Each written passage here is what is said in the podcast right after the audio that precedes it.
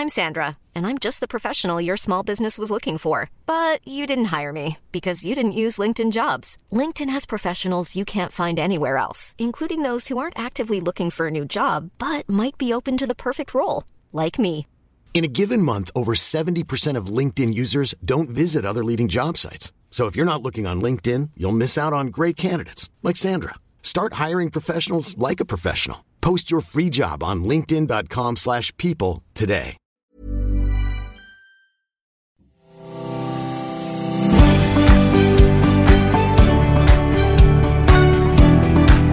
Welcome back to Binge List, your weekly guide to finding the best on Aussie TV. Joining me in the studio are Who Magazine's resident TV experts, Claire Rigdon and Gavin Scott. Hi, guys. Hi, I'm up from Melbourne. Uh, hello. Hello, welcome. Hi. This week we've got two huge revivals and some big surprises, so let's get straight into it. Well, the last revival of comedy classic Arrested Development didn't go exactly to plan, but this offbeat favourite is back yet again. Season 5 has started on Foxtel's Comedy Channel with an eight episode binge. Gavin, viewers might be a bit cautious after the mixed reception uh, that season 4 got. Should they be? They should be cautious, and, and season four was a real mess. But let's backtrack to the very start with of Arrested Development story, and it is a complicated story, like It is. like season four. So it started in two thousand and three. It ran for three seasons, and it was always you know the little show that could. It was always on the brink of cancellation, and it kept going for uh, for three seasons, and gradually developed this cult following. Between two thousand and six and two thousand and thirteen, demand for it grew. People were watching it on DVD, box set, things like that, and then a revival came around in season four, pretty much due to popular demand. And then season five, which we have now, is, is the follow up to the to the fourth season. Should, should we tell everybody, for those who seriously don't know, what, what it actually is about? Yes, let's do that. Yeah. Um, so it's about the Bluth family, Yeah. who are uh, property developers. Uh, they they run a banana stand. They, they've got all these um, So random. This so show's random. They've got all these businesses, and in the pilot episode, the father George Senior is arrested by the securities um, or SEC, whatever that stands for, and hauled off to jail because he's been you know doing dodgy things with money. And Michael, played by Jason Bateman, has to try and bring the family business back, you know, back back on track. Mm-hmm. And his family are crazy. They're, they're pretending like none of it's happening and they're still spending all this money they don't actually have. And he's the straight guy in the middle trying to, yeah, you know, just get everyone to realize what, what they're into. And across it all, there's this narration by Ron Howard. Yeah, amazing. And, and this the, is the story of one family who lost it all. Every episode starts with that, doesn't it? Yes, and Ron Howard's uh, narration became kind of this. This uh, took on a life of its own, and you know there are memes about it, and, and you, know, you see on Twitter people. He's always in the back of my head at family gatherings, you know, like when my family are being crackers. It's just like in my head, I've got like Ron Howard narrating our like Christmas dinners and stuff. that didn't happen. yeah, yeah. Um, so season five. Okay, so so um, instead of resetting after season four, which was fifteen episodes, that because of scheduling conflicts with the actors, they couldn't get them all together, and that was a lot of Arrested Development's appeal. There's this great ensemble cast all bouncing off each other. In season four, they filmed individual stories, and you had to basically watch the entire season to make head or tails of it. And in fact, they went back and recut season four so that you could watch it in chronological order. That's never a good sign, is it? No, the, the you know like um, director's cut of um, of Arrested Development. So season five, the first episode is this twenty minute Ron Howard narration of everything that happened in season four. Previously on Arrested Development. Which goes on and on and on as he tries to, you know, pull together all these disparate uh, story threads and uh, make it make sense. And obviously, if you're a fan, you will have watched it all and you will have loved it, and you probably don't even need the the big. I needed it. refresher. and I needed it because I mm. dipped out halfway through season Same. four. Same. So I didn't need it, but I got 20 minutes into episode one of season five. I was like, when are we getting to the new stuff? When, when is- yeah, I did feel like it took until episode three to kind of get going with the new stuff. But yeah, I'm a bit like you, Gav. I, I really enjoyed revisiting this because it has been some time since I religiously watched it. I'm a bit like you. I did um, dip back in for the reunion, season four reunion. Um, it was all a little bit confusing, but then sort of by episode three, it does start to hit its straps. And actually, there's some very funny in jokes um, with Ron Howard in the most recent one. But um, yeah, look, I really, I have to admit, I'm, I'm struggling with this. I'm struggling to watch this show now without all of the stuff that happened last week with that disastrous New York Times interview that the cast did. If you've been living under a rock and don't know what I'm talking about, uh, they all sat down with a reporter from the New York Times uh, and discussed. One of the things discussed was Jeffrey Tambor, uh, and he obviously plays the the, the father. Um, and he recently got into a pickle um, with some sexual harassment claims on the set of Transparent. They talk about that. What they also talk about is. Um, yeah, there's all this stuff about the fact that he actually um, sort of verbally abused Jessica Walter, who plays Lucille Bluth. I didn't even know about all this stuff. So I was like, what? And then they address it. And then you have all the men in the cast, like Jason Bateman and, and various others, sort of mansplaining to Jessica and Alia Shawkat, who's the only other female cast member present in this interview. Oh, but this kind of thing happens in the industry. And to listen to it, like, it's one thing for them to have reported this in the New York Times, but they actually also provide an audio snippet. So the actors involved can't try and backpedal their way out of this by saying it was all quoted out of context. You listen to this and you're like, no, these people are explaining away harassment and that's not okay. So for me, I find it completely impossible to dissociate all of that stuff now with the show, which is such a shame because it's really funny and it's a great show. Yeah, I agree. Scandal is really haunting this show now. It seems almost stained to me. Yeah. Um, everyone's talking about how Portia de Rossi's um, bizarre appearances are distracting from what's going on on screen. She's there under a sheet half the time, or she's been blatantly spliced into group shots with digital effects.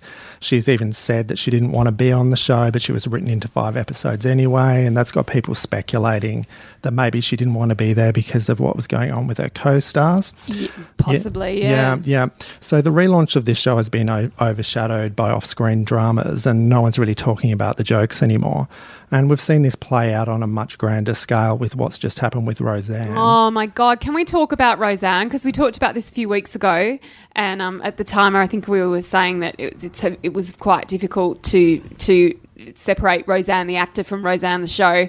Oh my God. All, uh, all our worst fears came true, didn't it? Because we Yeah. love this show. Yeah, But was- now it's been cancelled. It was fantastic. And, you know, even a lo- though a lot of people who did watch the show thought it was hilarious, the political tensions off screen because of her support of Donald Trump. Her and- racist tweet. Yeah, then that horrendous racist tweet Oh. means that the show now is literally redundant, which is a shame because there are so many talented people, hundreds of cast and crew. so angry about that. Imagine how angry Sara Gilbert is. She was Well, one of the producers. until she plays gets her Darlene. own show. Well, that's got to be an inevitability, right? Yeah. That that's rumored that yeah there'll be a spin off um, centering Dan and around Jackie. Darlene. And, Yeah, yeah. Or, or yeah, Dan or everyone but Roseanne. Oh God, what a train wreck! But it is it is a real shame when what happens off screen uh, distracts from what is hap- what you're watching on screen. And with yeah, with Roseanne, it's completely tipped the balance now, and you can't watch Roseanne. We actually we won't be able to watch Yeah. Roseanne because No. it's gone, Literally. um, because of what happened off screen. With Arrested Development, um, if, if you can put it out of your mind, uh, all the stuff, all the news stories about that show,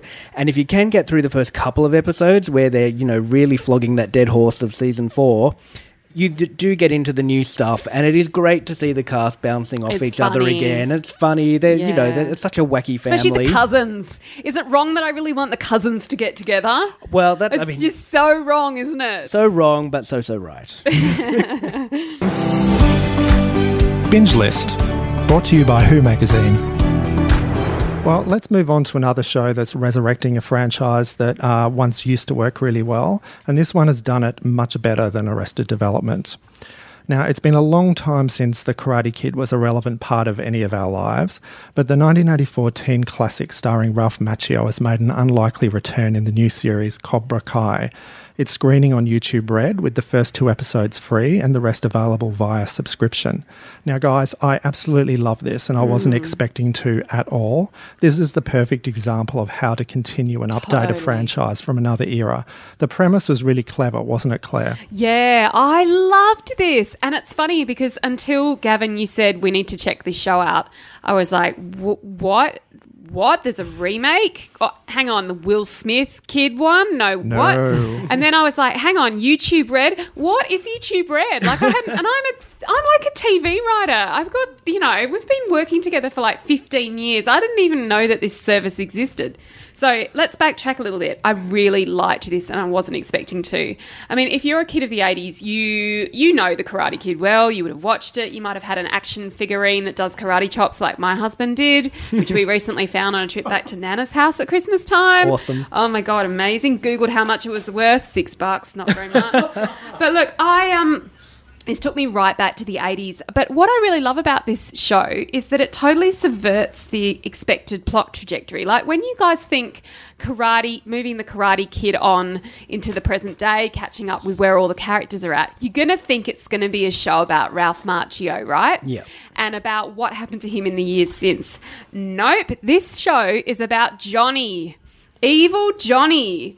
Um, and actually, uh, what and what's become of his life? Obviously, you know, last seen getting getting a hayat to the head by the crane. The crane, yeah, and dropping to the ground, and Cobra Kai, all those crew just kind of like getting defeated in the best possible way.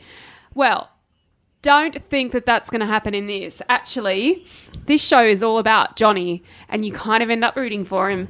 And Ralph Macchio's character is kind of a bit of a douche, and he runs a car. He runs a car dealership. But I love the premise that he's setting up his. Uh, so basically.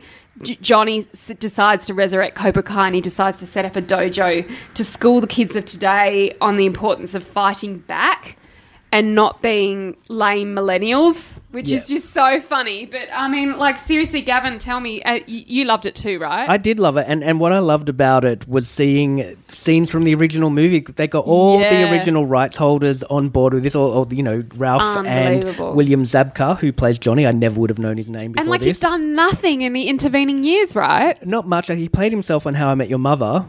Oh. Amusingly, he was uh, Barney's best man or something, and then a storyline in that.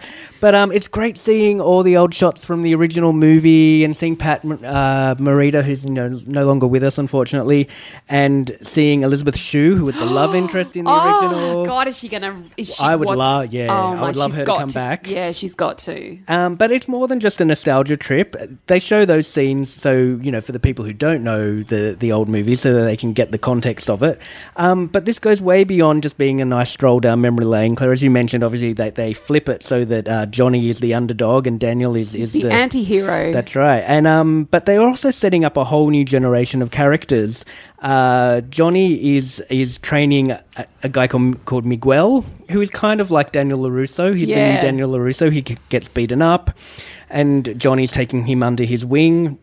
And being kind of really tough with him. There was one great scene where Miguel asks him how to clean the windows, and you're waiting for the wax on, wax off reference. He's like, "Oh, I don't really care. Do it any way you want." So that was that was fantastic. Um, and there's Miguel's uh, peers. There's Daniel's got two kids, and they're at the same high school as Miguel, and and so there's this whole new. Uh, set of teen characters. So it's basically setting up a new teen drama Yeah. with the Daniel Johnny rivalry playing behind it. so fascinating, isn't it? It is. But Matt, I know you love the 80s references as well. Oh, look, I was smiling all the way through at the 80s references. I love the way they set up Bad Boy Johnny, you know, with the opening shot to show him as a loser by having him laying in a pile of Doritos. um, and, and, and then the shot of him cruising the streets in his tragic 80s sports car, listening. Oh my listening. God, tragic. yeah, listening to Poison, Ain't Nothing But a Good Time. You know, showing showing him to be a racist loser by having him call uh, the, the Latino neighbor Menudo. Yeah. Um, I loved that he got inspired by watching Iron Eagle on on uh, VHS, that terrible old '80s Top Gun rip-off movie. Which is just hilarious. And I saw an interview uh, that the pro- where the producers claimed that this wasn't meant to be like a quote self-aware nostalgia trip. But then he's cruising around listening to Foreigner's head game straight out of a cheesy 80s movie. Um, but this definitely isn't a big joke. It's it's not uh, played for laughs. It's done very well, and they got the tone just right. It's not satire. It's a very well done homage, sort of blended in with a modern contemporary Yeah. story. Hard to do. Yeah, yeah. And I love the way that Ralph's character as, you know, the the so-called winner in life also gets a gentle mocking, you know, with the fact that his success as a cheesy car salesman is based on his karate fame and he uses his karate moves to flog cars on TV. and gives the people people bonsai plants. Oh Yeah, yeah, really, really funny, really funny. Everyone who, who buys a car gets a bonsai. Oh, what a do. Yeah, I think YouTube Red is really on a winner with this, and the audience figures um, that you can see show that uh, Netflix have got something to worry about, wouldn't you say? I would say yeah, And, and it's interesting what you said, Claire, at the start about YouTube Red. Um, yeah, I, I wasn't really across the fact that this was a new streaming service on the um, on on the horizon. And when I first total saw stuff about Cobra Kai, I thought it was an ad. I thought, oh, they've got the guys from Karate Kid to, to advertise, I don't know, some chips or a car or something. It's like, oh no, it's a TV show. And yeah, it's 10 episodes. And you can, you know, if you want to watch the whole thing, you can add to your Stan and your Netflix. You can now subscribe to YouTube Red. And they do have other original programming Where as does well. it stop though? Like Where how does many? it stop? You know, all of a sudden, once upon a time, we paid our license fee and we got you know three channels, and now we're spending like one hundred and twenty dollars a month on streaming stuff. Like, Yes. God, it's sending me broke. I know it, it, it is. I would say uh, Cobra Kai is is. I would almost say it's worth it. It's totally worth it. It's It is. totally It's an it. excellent, excellent show. Okay, it's TV news time again, and Nine's trashy reality franchise Love Island is trying to shake things up in the digital era by targeting an audience not through the main channel, but on Go, where it is uh, Sunday to Thursday, and also on Nine Now. On some days, it's been getting uh, around 30% of its audience on the streaming platform. But what about the show itself? Claire, how are you finding it? Oh, look, I tuned in to the first episode um, of this show. I was quite interested because I interviewed Sophie for a cover story for Who um, a couple of weeks ago, just before she was about to head off to Spain to film this. And she'd kind of given me a little bit of a behind the scenes chat about what the show was about and what they were expecting to do with it. And, and so I was kind of intrigued to see how it would play out. I was also really interested from like a TV industry point of view to see how how it would feel watching a show like this on on Nine's secondary channel. Turns out it's a great fit. I mean, there were a lot of kind of press articles and like, oh, Nine will be so disappointed with the numbers and, you know, it's not rating. But no, that's not the case. They've been really happy with it.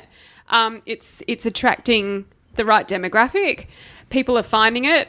The people who it's targeting, which are younger people, uh, are more likely to watch it online anyway like you know you talk to sort of teenagers these days and they're like what's a tv you know like but anyway i i love it like it, it feels to me um as if you know i read someone said something that love island is basically a show where they've cast a whole heap of divinas from married at first sight but that's entirely the reason why i like it because you know, it's not trying to be a social experiment. It's not. It's not trying to get people to find the love of their life. It's cast really hot people on a you know on a show where they're gonna just get up to mischief and cheat on each other and have sex and we all get to watch it. Uh, there's been no doona dancing so far but like let's face it that's part of the reason we're all tuning in.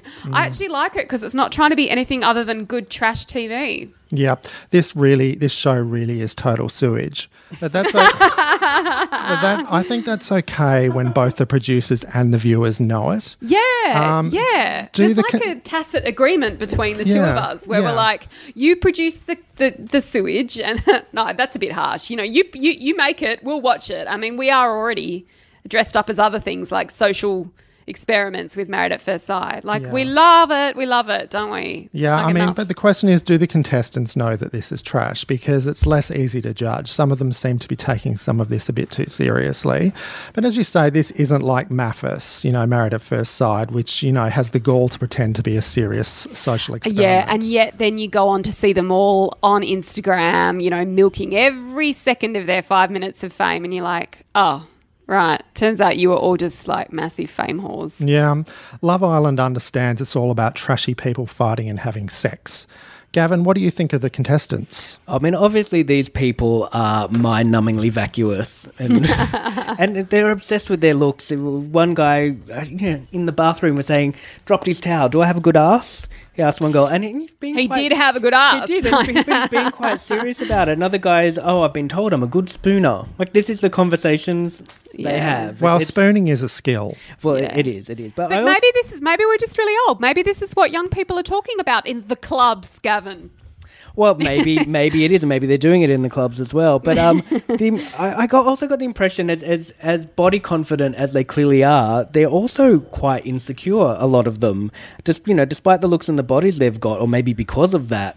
And I think it's the situation they're in because they're basically being pitted against each other. Yeah. With you know, if you don't couple up, you are going home. This is the premise of the show, and so the stakes are high, I guess. In Yeah, because the longer you're on the show, the, The more, more. Instagram followers you get. The Exactly. more, you know, sponsorship deals you end up with. Yada yada blah blah. Vomit vomit. Yes, and and so I feel yeah, I, I feel like they they're kind of insecure, and I kind of felt sorry for them. Like there's that girl Erin, and Erin is my favorite. Oh my god, Erin and Eden forever. And um and she you know says she wakes up every morning and, and she's questioning it all and she, and she's anytime he's talking to someone else she's like what's he doing talking to her which you know if you're already a little bit insecure it's just compounding it and, That's kind of what I love about this show, though. which yes it is it is the whole um concept of the show but uh The I don't know recoupling ceremony. I mean, how evil is that? It's, brilliant. It's it's pretty evil, but I would have liked a few less personality free zones. There are,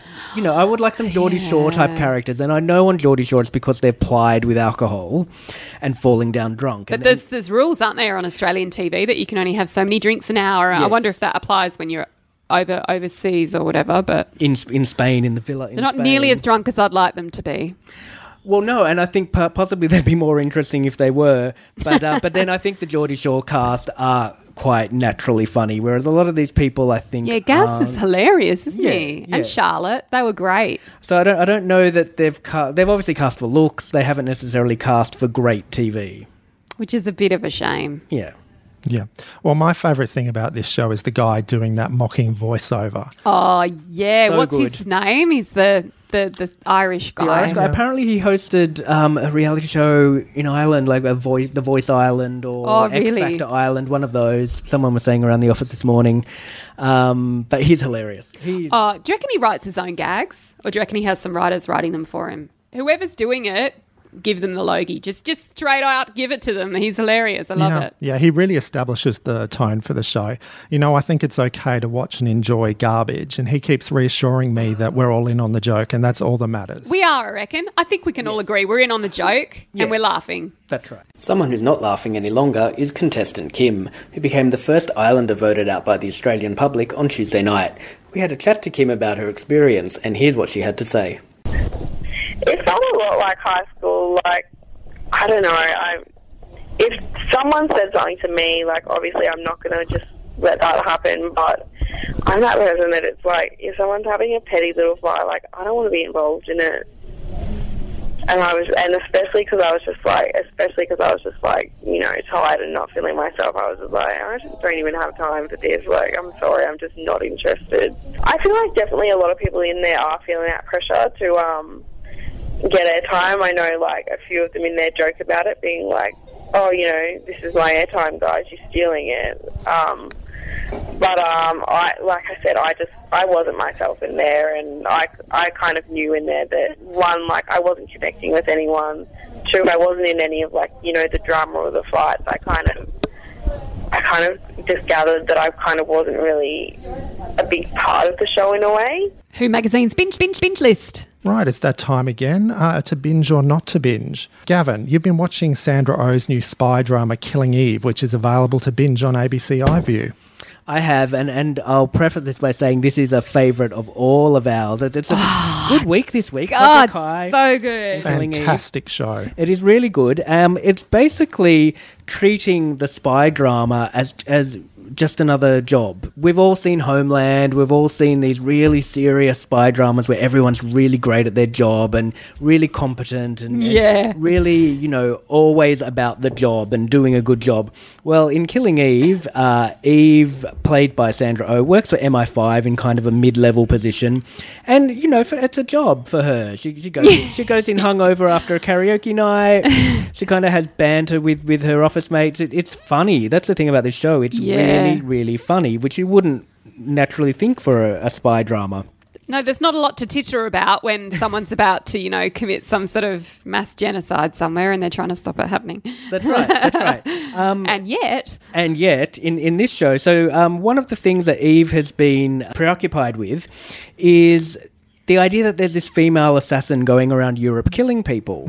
And so she started collating evidence. It's, not her job to do this, but um, she is actually good at the job. she's just in security, right? Like she's sort Yeah. of, yeah, She's like mid- an operations manager, middle management. middle Yeah. management. But she's kind of clued into the fact that this is happening and so she started compiling all this evidence and it turns out she's right Hmm. and that's the other side of this show is this assassin who is brilliant and so she's going around bumping people off all around Europe and she's been doing it for quite a while and so she's starting to get a bit smug about it and she leaves clues and, and she's She's bored. She's just as bored as Sandra Oh's character is, really, isn't she? Exactly. So you've got these two women who are kind of really good at their job, but are, are ready for the next step. They're, they're, they've plateaued in their job, and they're going to go head to head because Eve is on her trail, and this assassin is um, then gets wind that Eve is after her. And as the show progresses through the episodes, it really becomes a battle between these two of who can outsmart the other. Yeah, it's really it's really good. That's the bit I love about it because they're just two kick-ass female characters. One is totally evil and unashamedly so, and the other is Sandra Oh. How good is it to see her back on screens So again? good. And she's She was so excellent on Grey's Anatomy. And she's got that narky vibe that we loved about Snarky. Cristina on Grey's Anatomy. Oh she's, my you know, gosh, very yeah. withering put downs and sarcastic comments, all that kind of stuff. Who, who are the writers behind this show? Because it, it reminded me a bit of the thick of it. You know that British um, sort of comedy, not really a comedy, sort of b- black comedy about Westminster. Yeah. yeah. It's, it kind um, of reminded me of that a little bit. Yeah, Phoebe Waller Bridge, who, um, fun fact, is the voice of L3 in the new solo Star Wars movie. Oh, what? That's which- random. Which I randomly discovered on the weekend. um, yeah, she's behind it, uh, behind this show, and it's yeah, it's even though Sandra Oh is the star, it's a very British show. It's got that British sense It of does, humour, yeah. and I think Sandra fits into that. The thing I will say is that if you don't like Sandra. Um, as an actress, uh, obviously not personally. How could you? um, it you know I can see how the character of Eve might be a little bit irritating um, because it's very much in the vein of that Cristina on Grey's Anatomy. yeah, and she played that in Sideways, that film as And well. yeah, so she yes. obviously plays to type, but Yeah, so if you don't like that type of character, you you may not you may have issues with this show, but uh, but Matt, you agree with Claire and I, don't you? Oh, look, I love Sandra Oh in this. She's just perfect for the role, and this show is so stylish and so well produced. Uh, you know, the, the menacing opening scene with the little girl in the ice cream parlor was terrific. Oh, amazing! Because I didn't know it was going to be funny, right? So I started Yeah. watching this thinking it was something really menacing was happening. You see these opening shots of this girl, right? Like yeah, that. yeah. It's so, it's so unusual and had me right on the edge of my seat. I didn't know exactly where that was going to go. And I loved all the European locations.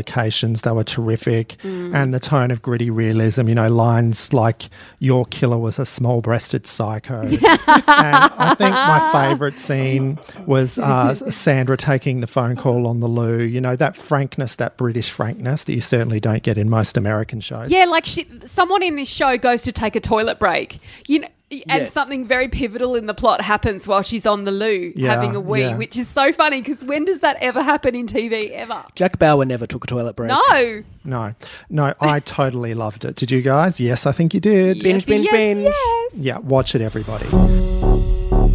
Kathleen Peterson was found dead at the bottom of the couple's staircase. Peterson's husband is novelist Michael Peterson. The cop was on me instantly. There was sufficient evidence to warrant a trial. The injuries are not consistent with a fall down the stairs. The charge first degree murder. No way in this world my father ever would have hurt Kathleen. We're like, Dad, we believe you. He wanted to give the appearance that this was a wholesome, functioning family. Well, that simply is not true. Now, from fictional Crime Stoppers to real life crime, I've previewed The Staircase, which is coming to Netflix from June 8. So, Netflix has quickly become the home of great real life crime docos, and this new 13 part series is going to have genre fans talking all night long. This show deals with the 2001 death of Kathleen Peterson, who was found in a pool of blood at the bottom of her stairs.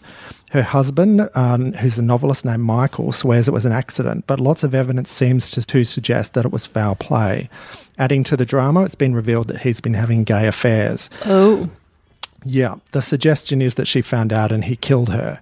There are also claims harsh. that investigators seriously contaminated the crime scene, which is something that needs to happen in all of these Netflix shows. Hmm. And there's even a bizarre theory that she actually died tussling with a uh, with an owl that flew into the house. what? Yeah, so this is true. This isn't a this is this is a doco. This is doco, not something right. that someone's made up. tussling with an owl. Yeah, yeah, and not helping Michael was another strange death in his past. Gavin, Oh. Yeah, I haven't watched this one. People were talking about it in the office the other day, and, and they were saying they loved it. For me, I'm still as much as I loved Evil Genius, I'm actually still not finished it Same. because um you know true Actually, no, I did finish it. Yeah. true crime docos aren't my natural preferred genre. No. So my question to you, Matt, is is it as good as Evil Genius? Well, I think that Evil Genius knew about the importance of brevity. This one is to binge if you really love well made uh, real life crime docos. It's often quite forensic in its examination of all the details, which some people may find a bit ponderous. Uh, this show is not usually edited for cheap sensation. It's for people who want to slowly examine every detail and to observe the personalities, and there's some really odd ones here. If you're intrigued about this case but have a short attention span and maybe want uh, more immediate gratification, That's me. check out um, another Netflix show, Forensic Files, which did a single episode on this very same case. Right, that's, okay. Yeah, that's ti- It's more up titled A. Novel Idea. Cool. Okay, good to know. Yeah, I'm. I can't. I can't go any more crime. We've done way too many. And if and if and if the Jablas brothers aren't across it, I'm just not interested. Well, Claire, I know what's next is going to get you over the line.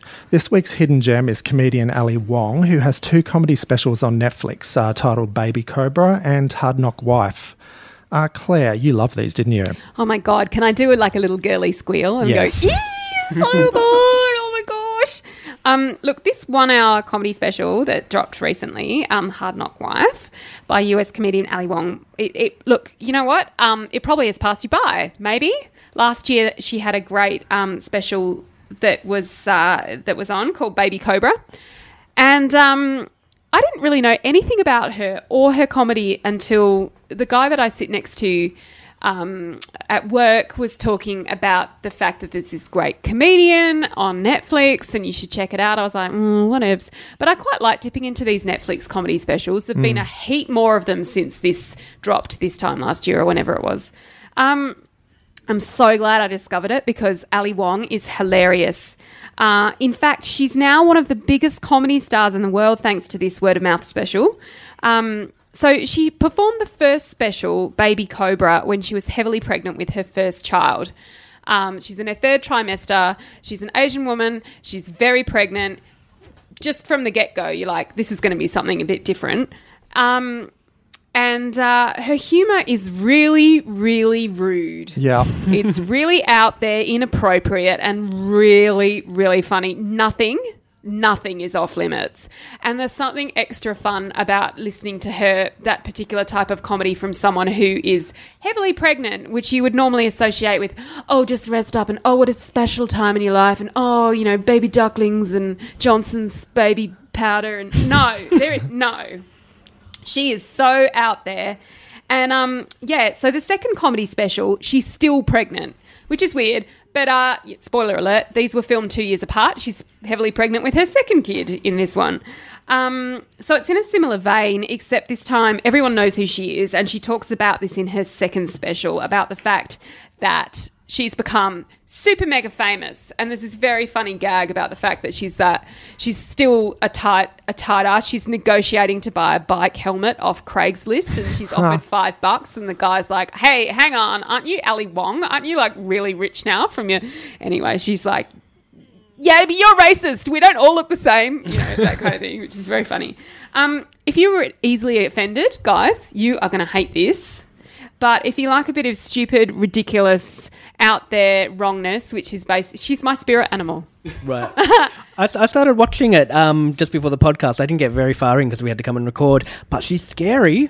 I- She's really scary. I was watching uh, the new one, Hard Knock Wife, and uh, yeah, it was quite very lots of yeah mum jokes and having Lots kids. And I've. I've got a toddler, so I, I could relate to Yeah. the kid jokes and how yeah sometimes you just like have had enough. Yeah, yeah, yeah, Um, yeah. But she's scary. Oh yeah, look, she's she's like a little pocket dynamo, this woman, and um, she's really good friends, I think, in real life with Amy Schumer, which gives you an idea. Like she, her and Amy Schumer are kind of cut from the same cloth, and actually, she's got something really interesting and quite feminist to say about this, and and she sort of subverts that kind of um, what is expected of a a female comedian, b a female Asian comedian, and c a female Asian pregnant comedian. You know, like it's Triple threat. Yeah, it's triple threat. She has a lot to say about all of that stuff. And um, it's very, very clever. Expect to see a lot more from her. She's going to pop up in a few um, comedies and things. Matt, uh, I know that sort of mumsy jokes aren't your thing. But I do love crude humour. So oh my god! I am going to persist with Ali Wong. I think it sounds like a lot of fun, um, but that's one for the weekend for me. Yeah. Okay, everyone, thanks for joining us again. If you enjoyed the show, please subscribe to Binge List on iTunes and Omny.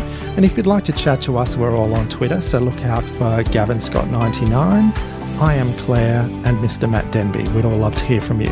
So until next time, happy viewing. Bye. Bye.